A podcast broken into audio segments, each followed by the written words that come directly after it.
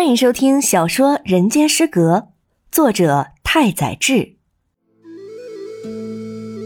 第二手札一，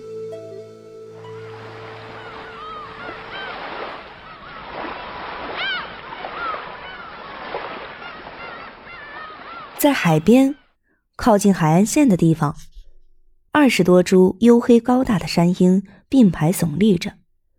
新年伊始。山樱树便抽出连绵的褐色新叶，在蓝色的海洋的映衬下，绽放着绚烂的花朵。待到樱花散落之时，纷纷扬扬的花瓣飘向大海，点缀在海面上。落英乘着海浪，在海岸线上起起伏伏。东北部地区的一所中学，便将这片落英沙滩用作学校操场。我连入学考试都没怎么准备，竟也顺利入学。这所中学的校帽徽章、制服纽扣上都有樱花图样绽放其上。一位远房亲戚就住在这所中学的附近，基于此，家父为我选择了这所靠近大海、遍布樱花的中学。我就寄宿在这位远亲家中。由于学校近在咫尺，我越发懒惰。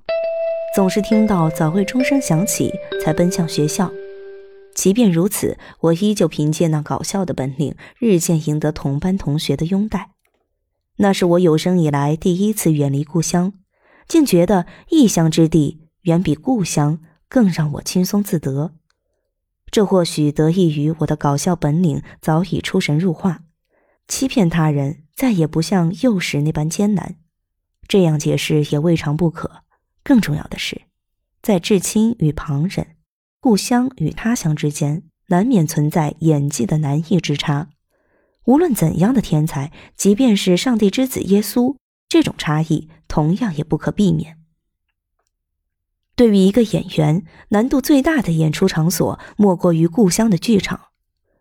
如果再逢上亲朋好友齐聚一堂，想必再出色的名伶也顾不得讲究演技了。而我坚持完成了演出，还收获不小的成功。如此功力深厚的演员踏上外向的舞台，自然万无一失。我对人类的恐惧毫无消减，反而日益翻涌。但我的演技却日益精进，经常在教室里逗得同学们哈哈大笑，就连老师也一边感叹着：“这个班要是没有大庭叶藏，该是多好的班啊！” 一边。又掩口窃笑，就连那吼声如雷的驻校军官，我也能轻松让他喷笑。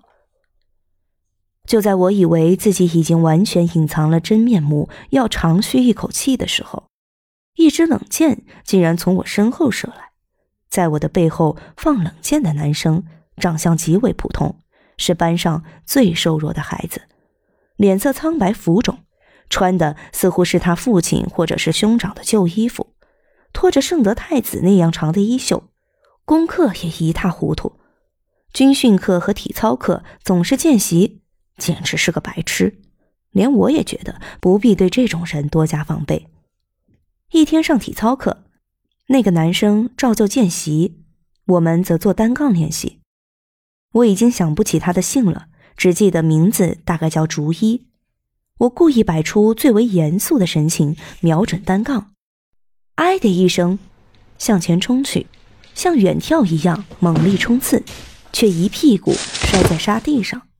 这一连串失败的动作均在计划之内，大家果然大笑不止。我也苦笑着爬起，拍着裤子上的沙土。竹一不知何时来到我背后，对我低语：“故意的，你是故意的。”我大为震惊，完全没有料到。自己刻意出丑，竟被逐一一语道破，仿佛眼前的世界瞬间被熊熊地狱之火包围。我哇的大叫一声，唯尽力自持，方不至癫狂。之后的每一天，我都活在不安与惶恐之中。表面上，我依然上演着可悲的滑稽戏码，逗笑他人，但总在不经意间发出沉重的叹息。无论我如何行事，都会被逐一识破。如此一来，他迟早会把真相告诉别人。每思及于此，我的额头总会冒出密密麻麻的汗珠。继而用怪异的眼神环顾四周，鬼鬼祟祟的样子，犹如一个疯子。如果可以，我真想从早到晚寸步不离逐一左右，以防他泄密。然后在和竹衣形影不离的时间里，我会竭力让他相信我的搞笑并非刻意之举，而是货真价实的。顺利的话，我想成为他独一无二的挚友。如果这一切均不可行，我只能祈求上天早日夺去他的性命。不过，我终究无法对他产生杀意。尽管在过去的人生中，我曾多次期盼死于他人之手，却从未动过杀人之心。面对可怕的对手，我反而只想着让对方幸福。